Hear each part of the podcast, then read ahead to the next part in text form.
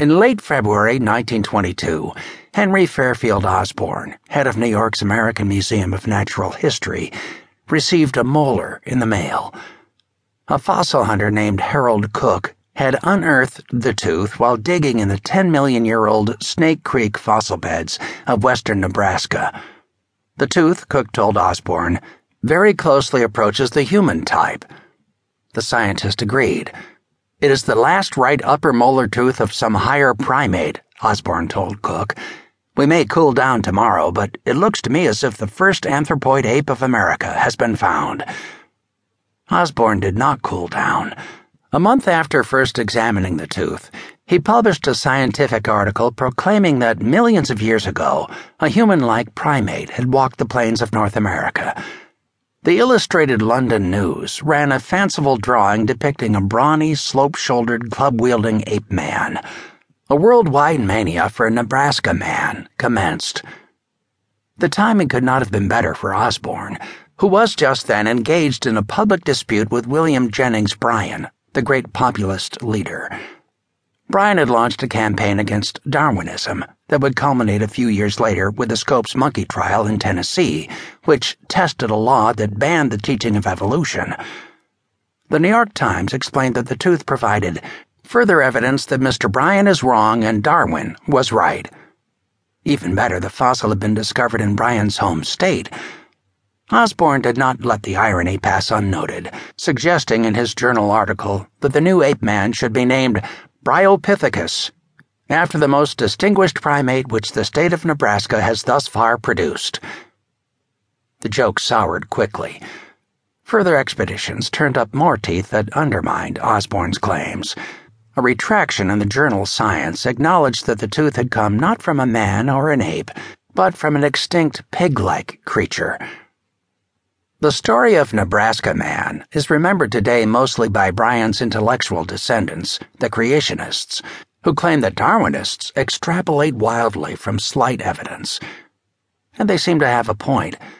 How could a great scientist confuse a pig tooth with a primate tooth? As it turns out, the mistake was an easy one to make. The Nebraska fossil came from a peccary, close cousin to the pig. Pigs and peccaries have incisors for cutting, canines for tearing, and premolars and molars for chewing and grinding. The full set closely matches those of people, and that is what got Osborn into trouble. He erred by drawing his conclusion on the basis of an old tooth.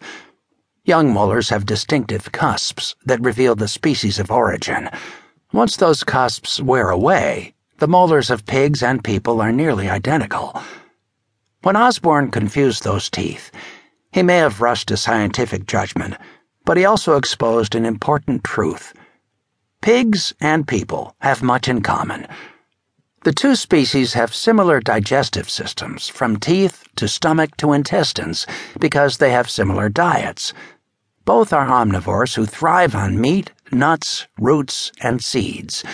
And because pigs and people eat the same foods, they evolve to form a symbiotic connection, a bond so tight that 10,000 years later it remains unbroken. A giant meteor smashed into Earth about 65 million years ago. The meteor kicked up dust, the dust changed the climate, and the new climate killed off the dinosaurs. Onto the freshly cleared playing field stepped the mammals these warm blooded, lactating creatures had first emerged about the same time as dinosaurs, but for millions of years they had remained minor players, mouse sized beasts scurrying about the forest floor. When the dinosaurs died, mammals rose to the occasion, growing larger and filling just about every available niche.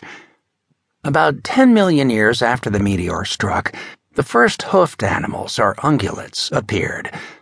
One order of ungulates, called Perissodactyla includes just a handful of living species, such as horses, rhinoceroses, and tapirs.